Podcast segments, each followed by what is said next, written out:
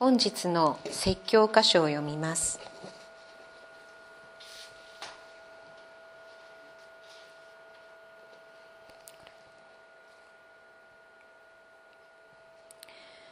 ルカによる福音書21章5節から19節。ルカによる福音書21章5節。宮が素晴らしい石や奉納物で飾ってあると話していた人々があった。するとイエスはこう言われた。あなた方の見ているこれらのものについて言えば石が崩されずに積まれたまま残ることのない日がやってきます。彼らはイエスに質問していった。先生それではこれらのことはいつ起こるのでしょう？これらのことが起こるときはどんな前兆があるのでしょう。イエスは言われた。惑わされないように気をつけなさい。私の名を名乗る者が大勢現れ私がそれだとか時は近づいたとか言います。そんな人々の後についていってはなりません。戦争や暴動のことを聞いても怖がってはいけません。それは初めに必ず起こることです。だが終わりはすぐには来ません。それからイエスは彼らに言われた。民族は民族に国は国に敵対して立ち上がり大地震があり方々に疫病や飢饉が起こり恐ろしいことや天からの凄まじい前兆が現れます。しかしこれらのすべてのことの前に人々はあなた方を捕らえて迫害し街道や牢に引き渡し私の名のためにあなた方を王たちや総督たちの前に引き出すでしょう。それはあなた方の証をする機会となります。それでどう弁明するかはあらかじめ考えないことに心を定めておきなさい。どんな反対者も反論もできず反証もできないような言葉と知恵を私があなた方に与えます。しかしあなた方は両親兄弟親族友人たちにまで裏切られます。中には殺される者もあり私の名のために皆の者に憎まれます。しかしあなた方の髪の毛一筋も失われることはありません。あなた方は忍耐によって自分の命を勝ち取ることができます。本日はこの箇所からイエスの温かさを知る知るとというタイトルで岩本牧師の説教となります。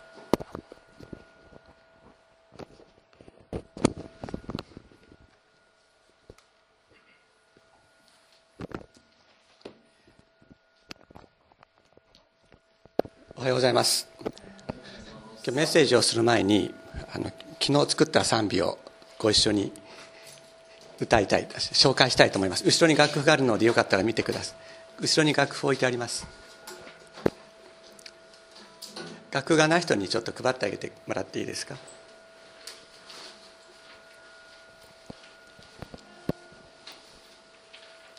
えっと主イエスの愛の御手に全てを委ね委ね歩こう。自分を見ずにイエスの十字架を見上げよう。共に笑い共に泣く主共に生きて見捨てず涙も虹となるイエスの光受けてという賛美、えー、私たちの人生の中には涙を流さずにいられない時というのがあります。それは悲しみの涙である時もあるだろうしあるいは喜びの涙ということもあるかもしれません。しかし泣く者と共に泣き喜ぶ者と共に喜びなさいとパウロに語るようにお命じになった主イエス様は主イエス様ご自身が私たちと共に笑い共に泣いてくださる。そして私たちが涙を流すその涙もイエス様の光が当たる時に虹と変わる涙がいつ涙が枯れるんでしょうかと思うような時があるかもしれませんけれどもそういう時でもイエス様の光が当てられる時に虹と輝くそういうことを歌った賛美です。主イエスの愛の御手にすべてを委ね歩こう。自分を見ずにイエスの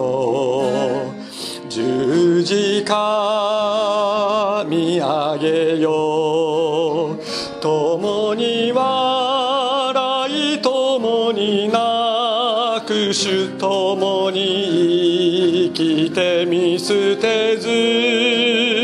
涙も虹となるイエスの光受けて主イエスの愛の御手にすべてを委ね歩こ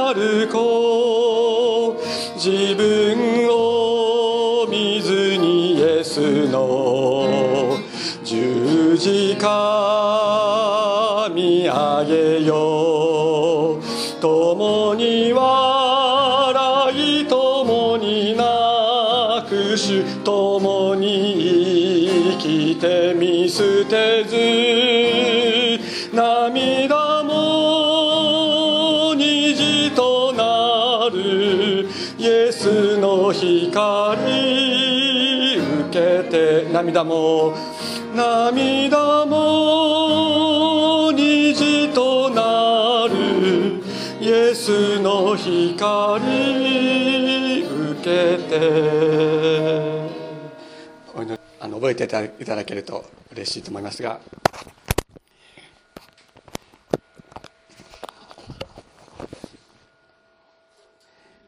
今司会の方に読んでいただいた箇所ですけれどもこういう箇所を読むと不安に思うということがあるかもしれないですね。特に、えー、このイエス様が最初の箇所で最初のところで今日読んだ最初のところでお語りになった予言はですねこれは歴史上実現しました。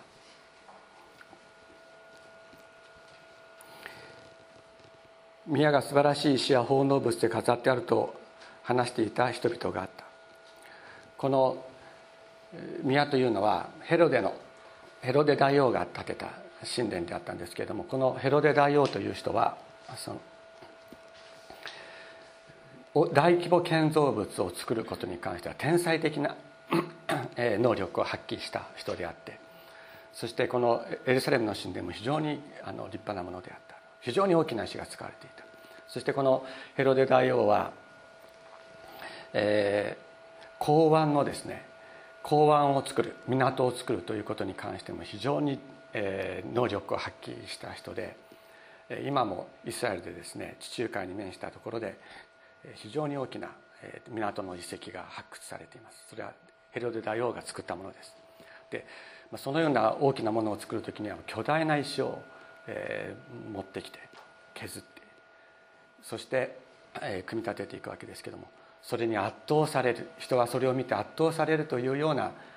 ものであった。そういうこういう神殿これは永遠に続くのではないかと思われるようなその神殿がエルサレムにあったわけです。そしてそこには、えー、金で作られた、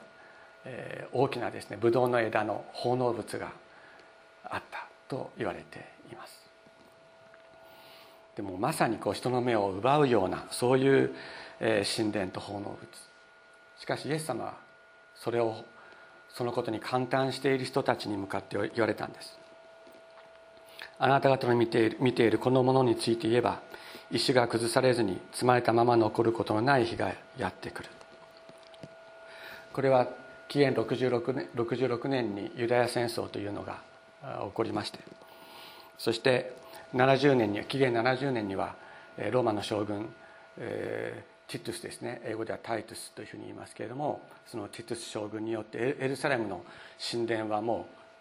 徹底的に破壊されて石も完全に崩されてしまうその石垣も崩されてしまうというようなことが起こった。そしてさらにですね、えー、紀元132年には第二次ユダヤ戦争というのが起きてですねこれによってイスラエルはもう完全にローマに滅ぼされるということになるわけです。そしてイエスは、言われた。惑わされないように気をつけなさい。私の名を名乗る者が大勢現れ私がそれだとか時が近づいたとか言います。そんな人々の後についていってはいけない。戦争や暴動のことを聞いても怖がってはいけない。それは初めに必ず起こることです。だが終わりはすぐには来ない。それが戦争が起こる。また暴動のことが噂が起こるけれどもそれによって戦争や暴動によって世界が終わるわけではないと、まあ、このように言われたわけですがこの私の名を名乗る者が現れるということについてはやはりこれもですね第二次、えー、ユダヤ戦争の時に、えー秋葉というあのラビがいたんですけれどもその秋葉がですね秋葉という人がそのバルコクバというこの第二次ユダヤ戦争を率いたバルコクバというユダヤ人がいました。その人をメシアであると。このバルコクバこそメシアであるキリストであると言ってそしてあの人々の心をこうギュッとこう集めた。そういうことがあったわけです。ですからこのようなことというのは確かにイエス様が予言なさった通りに歴史上起こった。そしてそれはその時だけでなくおそらくこれからも起こることであります。ところがイエス様はおっしゃるんですね。そういうことが起こる前にあなたたちは迫害を受ける。でそれもこのルカの福音書が書かれている時代に実際に行われていたことであったのです。しかしこれらのことの前に人々はあなた方を捕らえて迫害し街道や牢に引き渡し私の名のためにあなた方を王王たちや総督たちの前に引き出すでしょう。王や総督の前に引き出された人がいます。パウロです。使徒パウロです。使徒パウロはアグリッパ王そしてフェストという総督の前に引き引き出されて引き出されるということがったので次よくちょっと注意してあの読んだり聞いたりしていただきたいんですけれどもそれはあなた方の証しをする機会となりますというふうに訳してあるんですけどこれを聞いて皆さんどういうふうに思いますか？じゃあ王や総督の前に引き出されるってことになった場合にはじゃあやっぱりこういうふうに言ったら分かってもらえるんじゃないかとかこういうふうあるいは逆にこういうふうに言ったら許してもらえるんじゃないかとかって、まあ、考えるかもしれないですよね。でももし私たちが自分の知恵や自分の言葉自分の考えたことでこの総督や王たちあるいは自分を迫害する者を説得しようとするならばこれは非常に大変なことだと思います。どうでしょうか皆さん。礼拝に来るようになってまだ時間が短い人もいます。あるいはもう何十年もクリスチャンとして生きている人もいるかもしれない。中にはたくさんの聖書の知識を持っている人もいるかもしれないしあるいは昨日信じたばっかりで昨日洗礼受けたばっかりでまだ聖書のことはよくわからないという人もいるかもしれませんよね。もし私たちが自分の言葉によってこの王や王たちや総督の前でイエス様について証しをしなければいけない頑張らなければいけないということにを聖書がもし言っているのであればこれは不可能な場合があると思います。どうでしょうか？俺はできない私にはできないと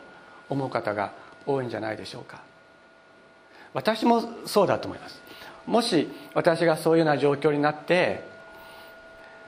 何か言え。とかですね。あのあるいはその信仰を捨てろとかと言われた時に自分がどういうふうになるのかということは私たちの人誰もわからない。ことであろうと思います。誰もそのことについて約束をすることも誓うこともできない。それが本当ではないかと思うのです。ところがねこの新海約聖書の中にですね下の段に13っていう数字が書いてあってそこにこのそれはあなた方の証しをする機会となりますというところの直訳はこうですよってことが書いてある。で直訳はどういうことかというとあなたがそれがあなた方にとっての一つの証となる。それがあなた方にとっての一つの証となるというのがこの聖書がもともとギリシャ語で言ってることだというのです。どういうことでしょうか？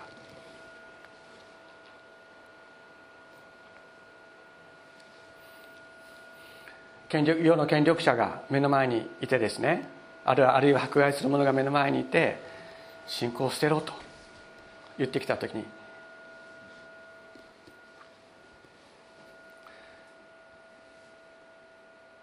どういうふうになるか。それは分からない。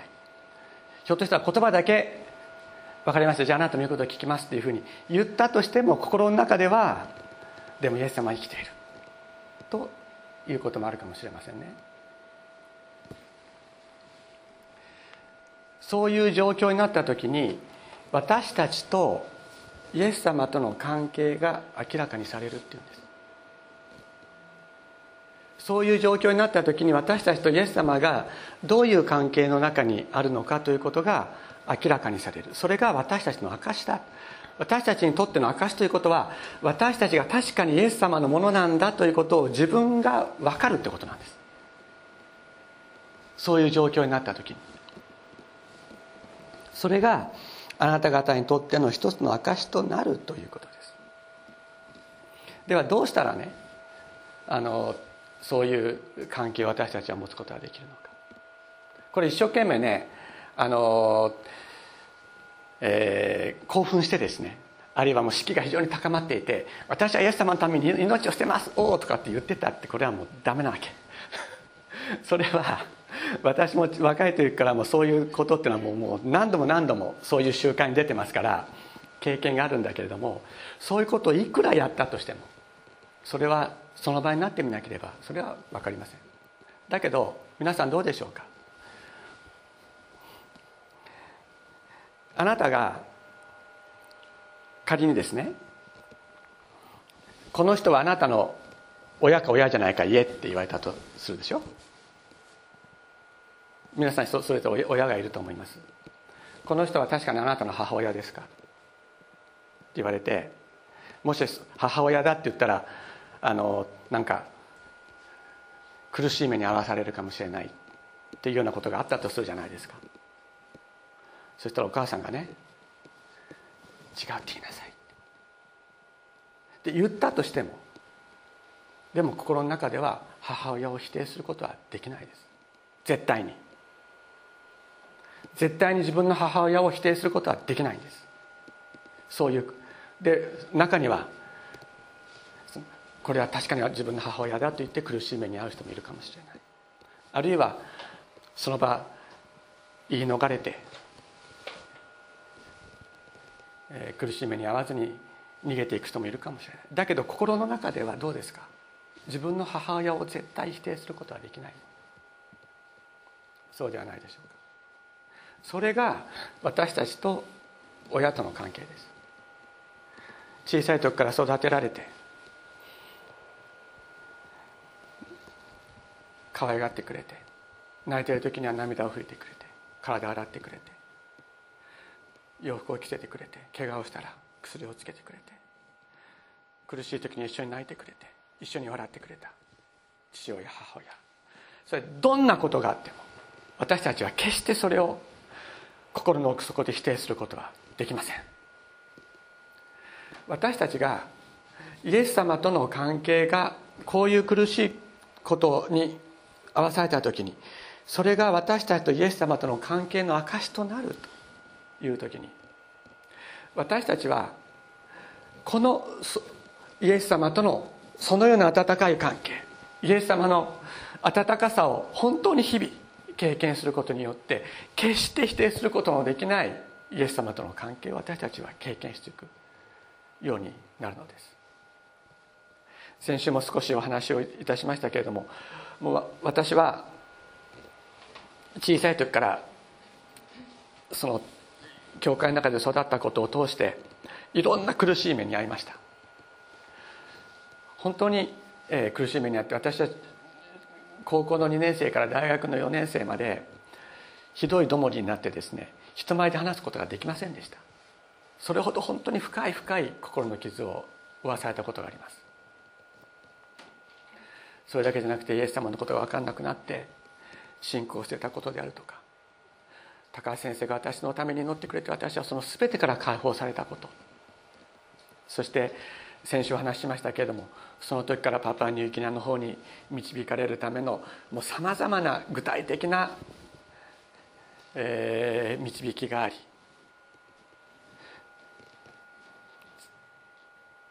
そして家内と出会わせていただいて今このように共に生きることができることなどその一つ一つの神様がイエス様が私に与えてくださった一つ一つの恵み本当に涙も出てこないような苦しいところを通った時でさえイエス様が下にその手を置いて私を支えてくださっていたということを一つ一つこう思い返していく時に絶対に決して否定することができないものがあるのです。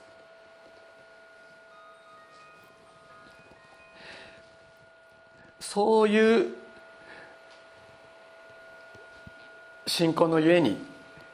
圧迫をされるようなことがあるかないかそれは私たちには分かりません。仮にそういうことが起こった時にでもイエス様あなたは私の神ですと心の中で言うことができる。それが私たちにとっての証なのです。私たちがイエス様のとイエス様のものとされているということの証となる。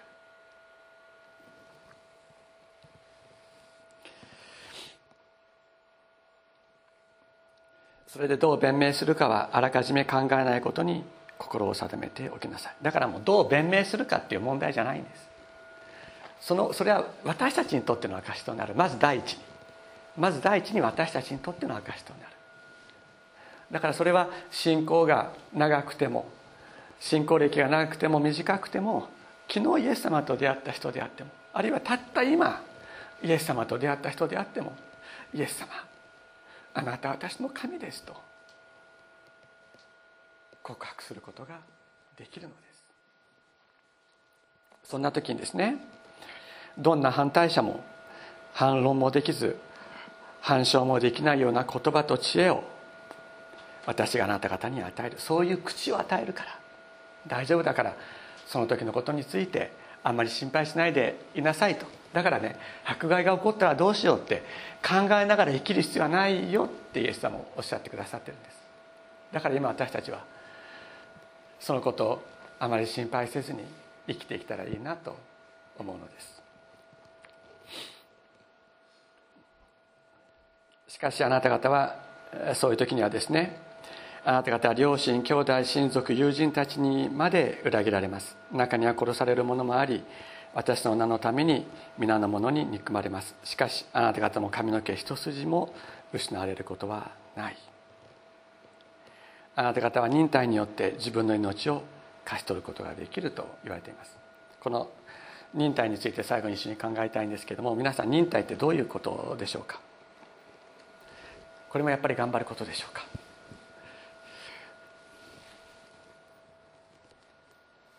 この忍耐という言葉ですね。ギリシャ語はですね下にいるってことなんです。そういう意味なんです。下に居続ける。下に居続けること。つまりそういう苦しい時があった時に立ち上がって戦うことをしなくていいとおっしゃってるってことなんです。身をかがめて低くしてそして浴びされる言葉をただ受けていればいい。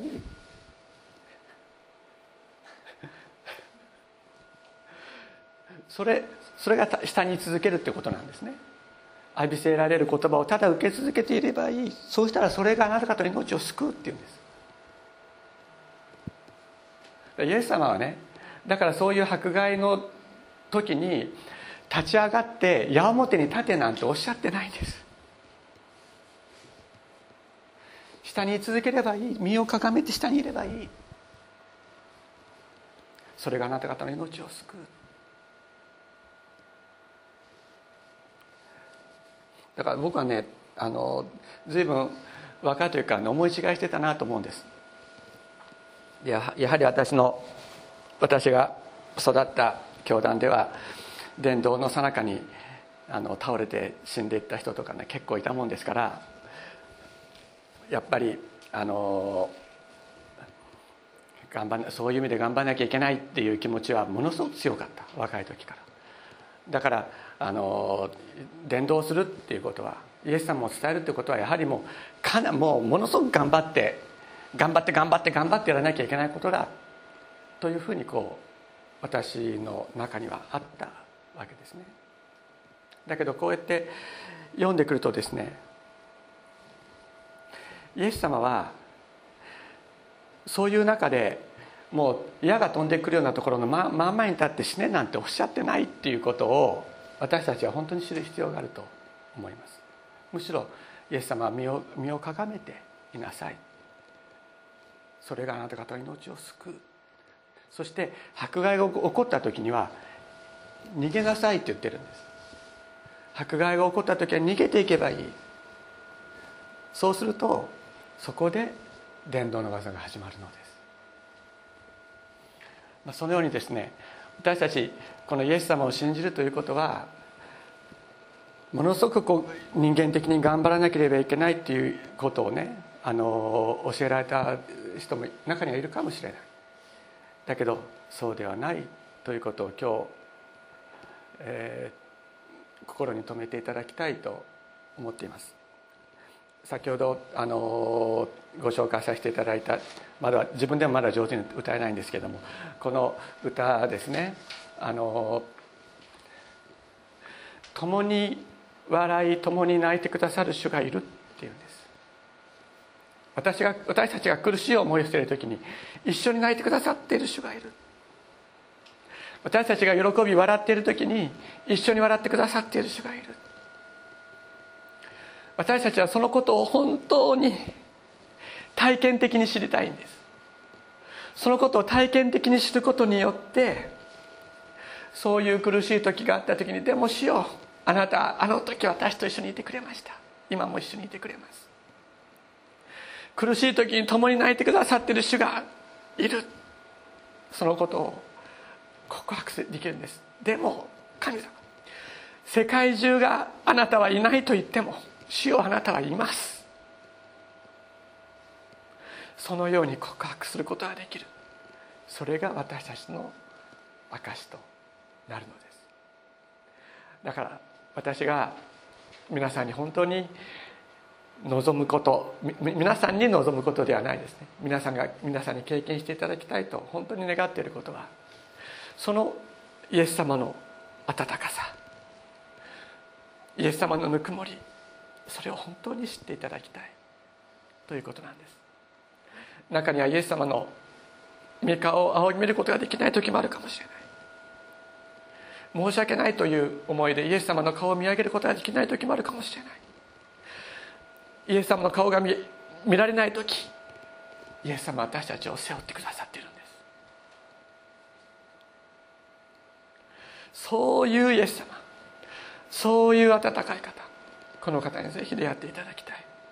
この方をぜひ経験していただきたい。それが私の願いです。祈りであります。さっき歌ったこの歌をもう一遍あの歌歌いましょうか。自分を見るんじゃない。自分を見るんじゃなくてイエス様の十字架を見上げましょう。その時に全てが変わるのです。涙が虹に輝くそういう時がやってくる。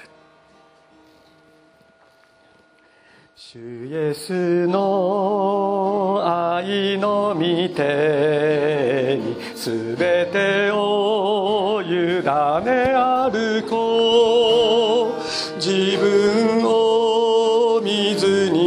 スの十字架見上げよ。う共に笑い共に泣く主共に生きて見捨てず。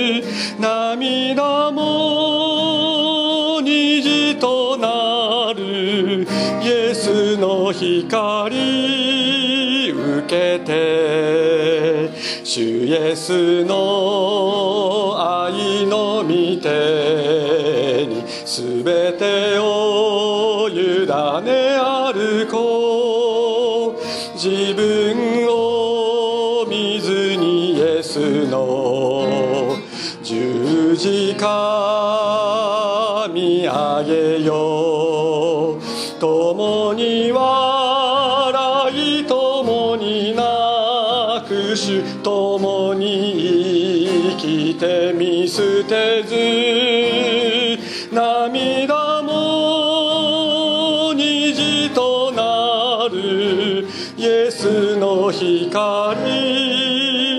けて涙も涙も虹となる。イエスの光受けて。お祈りをしましょう。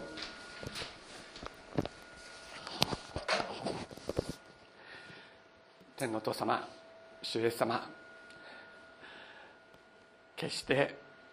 どんなことがあっても否定することのできないあなたとの深い関係。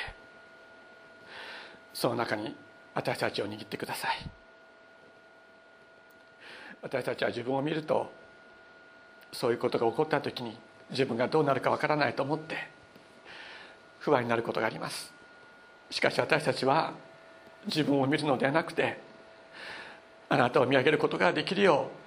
うどうぞあなたが助けてください。どんな時にも支え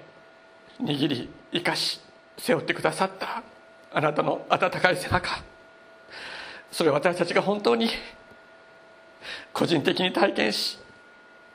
決して否定することのできないあなたを本当に知ることができるようどうぞ一人一人を祝福し